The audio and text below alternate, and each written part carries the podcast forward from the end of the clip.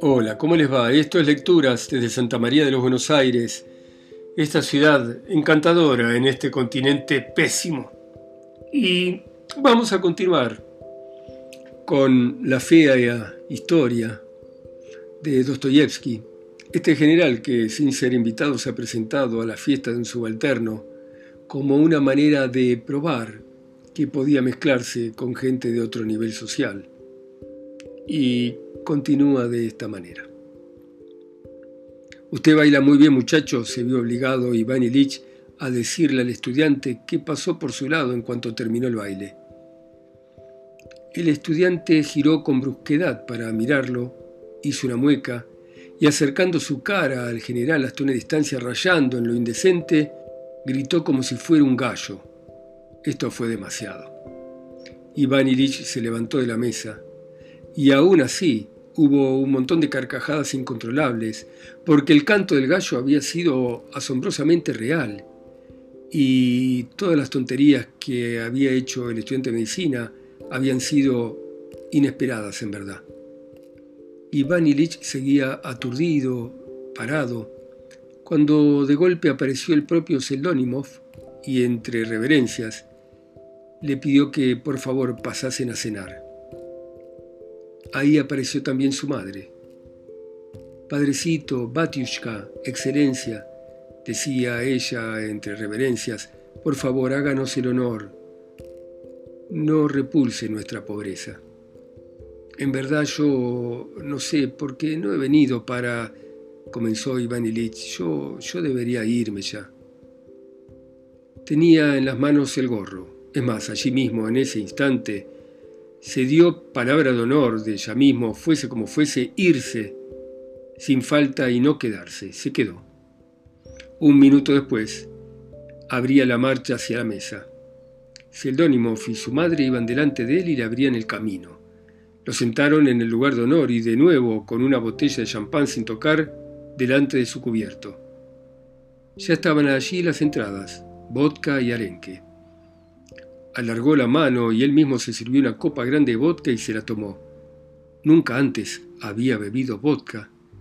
Sintió como si comenzara a rodar montaña abajo. Sintió que volaba, volaba, volaba, que debía mantenerse en pie, a aferrarse a algo, pero no había ninguna posibilidad para eso.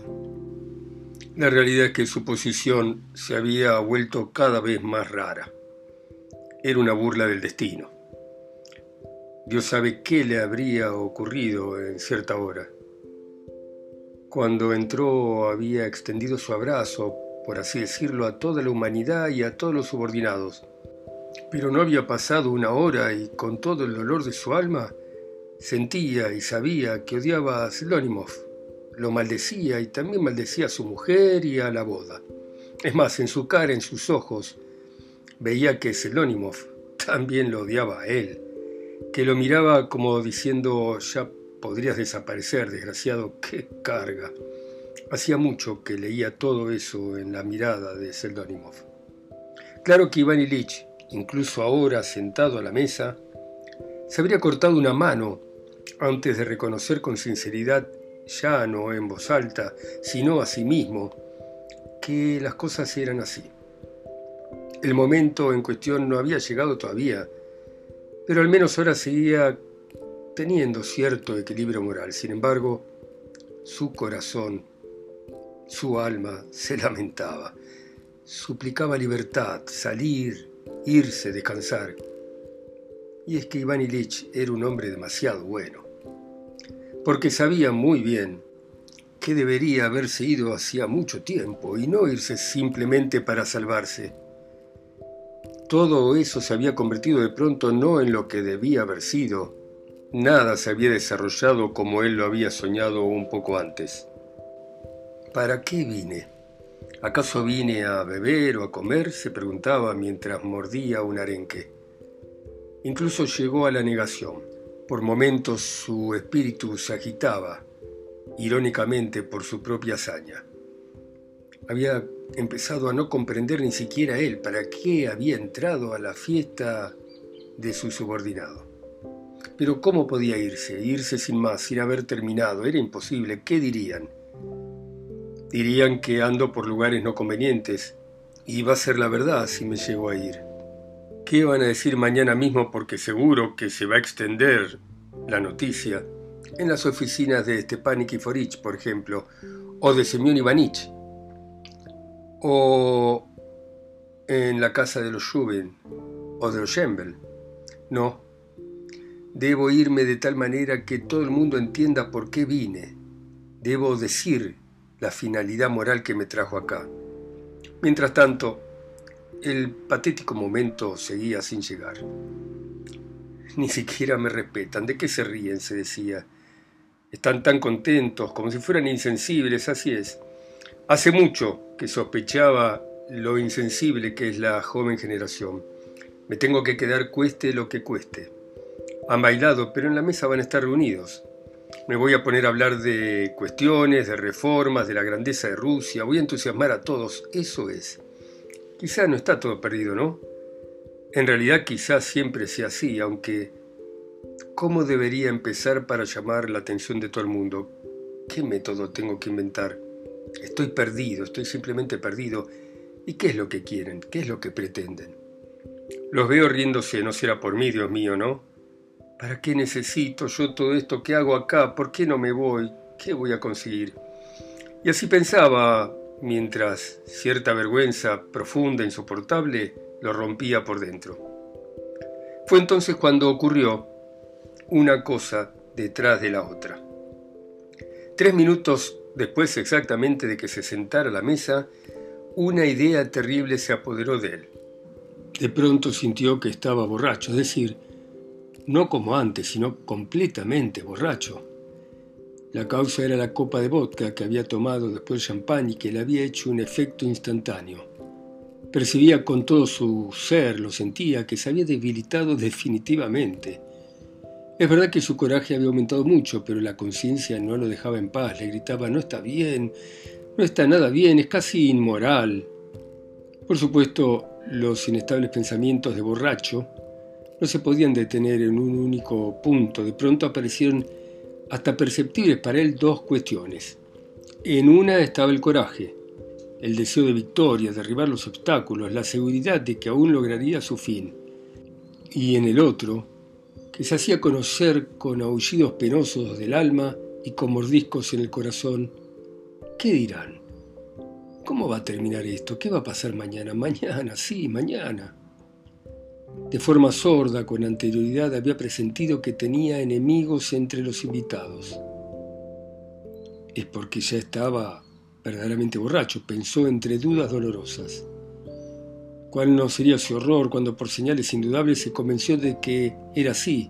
En la mesa estaban sus enemigos y que ya no podía tener ninguna duda al respecto. ¿Pero por qué? ¿Por qué?, pensaba. En la mesa se habían instalado los invitados, los cuarenta, y algunos ya estaban realmente borrachos. Otros se comportaban con independencia despreocupada, gritaban, hablaban a los gritos, lanzaban brindis antes de tiempo, se lanzaban con las señoras bolitas de pan. Un individuo poco agraciado con la levita sucia se cayó de la silla nada más que al sentarse a la mesa y así se quedó hasta que terminó la cena.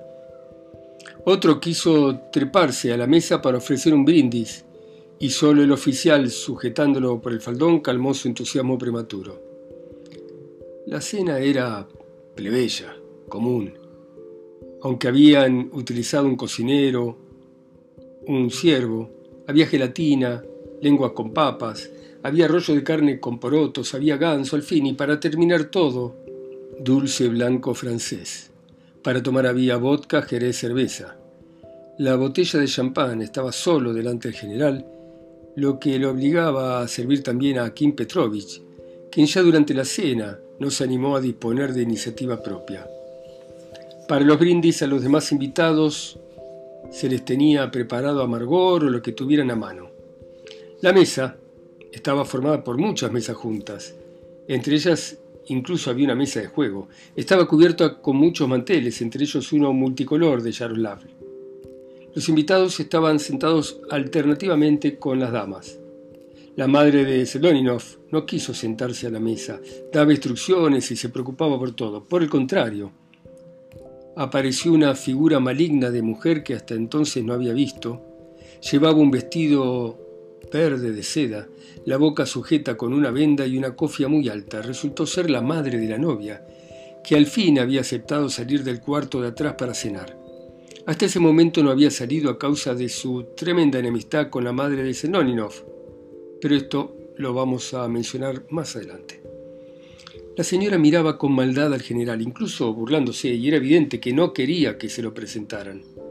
A Iván Ilich le pareció una figura sospechosa hasta el extremo. Pero aparte de ella había también otras personas sospechosas que infundían un recelo involuntario y hasta intranquilidad. Parecía que tramaban algo, y tramaban algo precisamente contra Iván Ilich. Al menos le parecía a él, y a medida que transcurrió la cena se convenció más todavía de ello. A saber, malvado era un señor de barba, un pintor. Varias veces miró a Iván Ilich y después, girándose hacia el vecino, le decía algo al oído. Otro, un alumno, estaba completamente borracho y así era sospechoso por muchos motivos. Pocas esperanzas ofrecía el estudiante de medicina, incluso el mismo oficial no era del todo leal. Pero quien brillaba con un odio especial y visible era el colaborador de El Tizón. Qué manera de estar sentado en esa silla, con qué insolencia y orgullo lo miraba, cómo resoplaba, y aunque los demás invitados no prestaban atención al colaborador que había escrito en El Tizón apenas cuatro versos ridículos y que así se había convertido en liberal y que por lo visto ni siquiera les gustaba, cuando junto a Iván Ilich de pronto cayó una bolita de pan que iba evidentemente destinada a él, estuvo dispuesto a apostar la cabeza a que el culpable de esa bolita no era otro que el colaborador de El Tizón. Claro está que todo esto tenía un efecto lastimoso sobre él. Fue especialmente fea otra observación. Iván Ilich estaba convencido de manera completa de que había empezado a pronunciar las palabras con poca claridad y con dificultad. Quería decir muchas cosas, pero su lengua no se movía. Cuando de pronto después parecía haberse olvidado hasta de lo más importante, resoplaba de repente y se echaba a reír cuando no había nada de qué reír. Esta situación pasó rápido después de un vaso de champán que Iván Ilich, aún habiéndoselo servido, no se quería tomar, pero sí se bebió, aunque no quiso hacerlo. Después de este vaso, tuvo una tremenda gana de llorar. Sentía que se hundía en una excéntrica sensibilidad. De nuevo volví a amar, incluso a Zeldoninov, incluso al colaborador del Tizón. De pronto le entraron ganas de abrazar a todos, de reconciliarse con todos, de olvidar todo, es más, de contar todo sin ocultar ningún detalle, todo, es decir, contarles que era un hombre bueno, que era bondadoso, con una excelente capacidad. Lo útil que iba a ser a la patria, sabía hacer reír a las mujeres y, lo más importante, era progresista. Con qué humanidad estaba dispuesto a condescender ante todos, ante los más inferiores, y por último, para terminar, contarles sin reserva los motivos que lo habían incitado, a él, a quien nadie había llamado, a presentarse en la casa de Seldónimo, a beber dos botellas de champán y a hacerlo feliz con su presencia. La verdad, la sagrada verdad ante todo, y sinceridad. Los voy a acosar con mi sinceridad. Y me van a creer. Ahora veo claro. Ahora me miran hostiles, pero en cuanto les cuente todo, mi conquista será implacable. Se servirán copas entre gritos, beberán a mi salud. Estoy seguro que el oficial romperá su copa con la espuela. Incluso podría lanzarse un hurra. Es más, si se les ocurriera lanzarme al aire como húsares, no me voy a oponer, estaría bien. A la recién casada le voy a dar un beso en la frente, es linda. A Kim Petrovich también es muy buena gente. Zeldoninov se enmendará más adelante, por supuesto. Le falta, cómo decirlo, lustre social.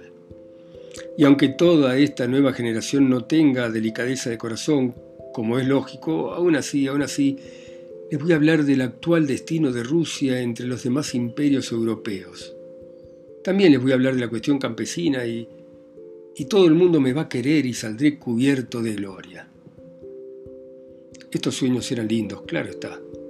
Pero entre todas estas esperanzas luminosas había algo que no lo era.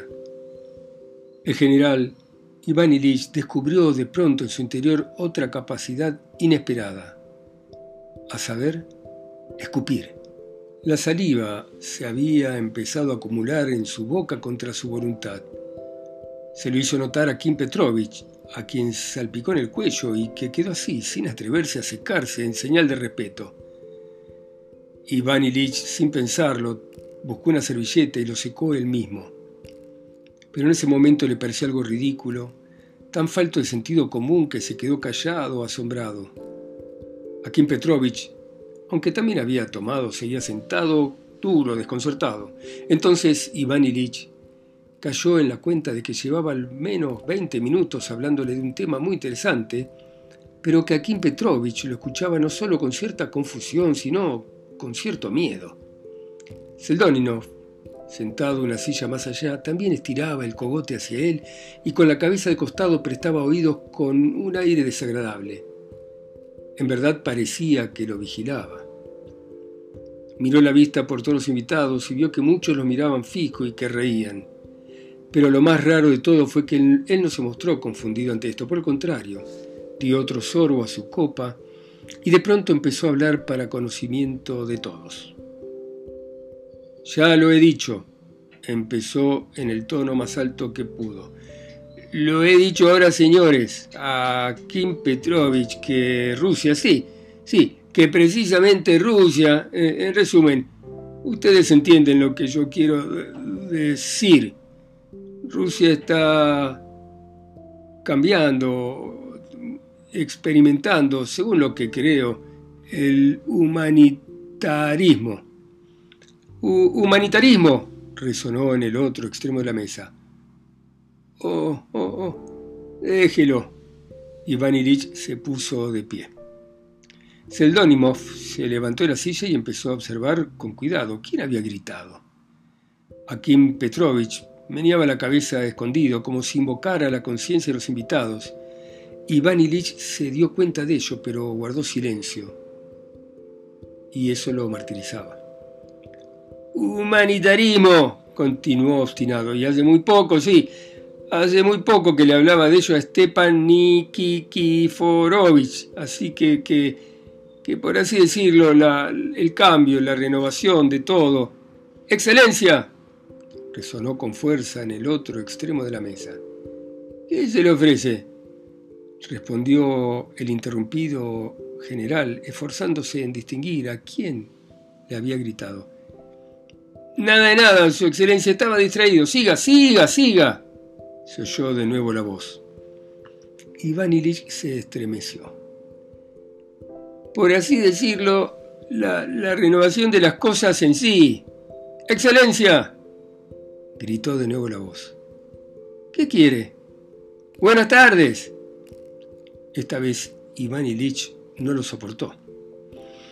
Interrumpió su discurso y giró hacia el perturbador del orden al que lo había ofendido. Era uno de los alumnos, uno joven, que había tomado mucho y que despertaba sospechas enormes. Hacía un rato que gritaba y había roto dos platos, un vaso, asegurando que en una boda era lo que había que hacer. En el momento en que Iván Ilich giró hacia él, el oficial empezó a pelearse con severidad con el gritón. «¿Qué te pasa? ¿Por qué gritas? A ver si vamos a tener que sacarte de acá». «No es sobre usted, excelencia, no es sobre usted. Siga», gritaba de buen humor el alumno repantigado en la silla. «Siga, que lo escucho y estoy muy, pero muy, muy, muy, muy, muy contento con usted. Elogiable, increíble». «El chiquito está borracho», le susurró aparte de Pseldónimov. «Ya veo que está borracho, pero lo dice por una historia muy divertida que acabo de contarle, excelencia», comenzó el oficial, «sobre un teniente del destacamento que hablaba exactamente igual con su superior, así que ahora él lo imita. A cada palabra del jefe él respondía elogiable, elogiable. Hará diez años que lo excluyeron del servicio por eso». «Pero, ¿qué es eso de un teniente?». «Excelencia, de nuestro destacamento, se volvió loco con las alabanzas. Al principio intentaron hacerle cambiar de opinión con medidas dulces, después lo arrestaron. El jefe lo intentaba con métodos paternales, pero él, elogiable, elogiable. Lo raro es que era un oficial valiente, de unos casi metro noventa de altura. Quisieron llevarlo a los tribunales, pero se dieron cuenta de que estaba loco. Bueno, es un colegial. Ante una chiquilinada se puede no ser muy severo. Por mi parte, estoy dispuesto a perdonarlo. La medicina ofreció su testimonio, general. ¿Cómo? ¿Lo disecaron? No, no, ¿qué dice usted, general? Si estaba vivo, señor. Una salva general escandalosa de carcajadas hubo entre los invitados, que hasta entonces se habían comportado correctamente. Iván Ilich se enojó. Señores, señores, estoy en muy buenas condiciones de distinguir que a un vivo no se lo diseca. Empezó a gritar casi sin tartamudear en un primer momento. Suponía que en su locura ya no estaba vivo, es decir, que había muerto. Eh, eh, esto es lo que quiero decir, es que no me quieren. Mientras que yo los amo a todos, usted sí, también amo a por, Porfiri. Me humillo al hablar así. En ese momento, una enorme saliva salió volando de su boca y roció el mantel en un lugar muy visible. Seldónimov corrió a limpiarlo con una servilleta. Esta última desgracia terminó por hundirlo del todo. «Señores, señores, esto es demasiado», vociferó con desesperación. «El hombre está borracho», volvió a decirle Seldónimov en una parte. «Porfiri, veo que ustedes todos, sí, ustedes, les digo que tengo esperanza, sí, sí. Invito a todos a que me digan con qué me humillé». Iván Ilich estaba a punto de llorar. «Excelencia, haga el favor». Porfiria, vos recurro, decime, si yo vine así una boda, yo tenía un fin. Yo, yo quería elevar moralmente, yo quería que sintieran. Recurro a ustedes, ¿me he humillado ante sus ojos o no? Silencio de tumba. Esta era la cuestión. El silencio de tumba ante una pregunta categórica.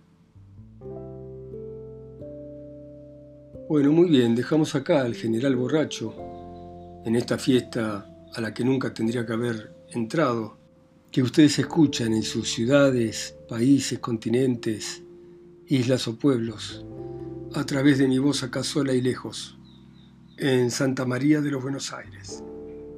Chao, seguimos mañana, chao.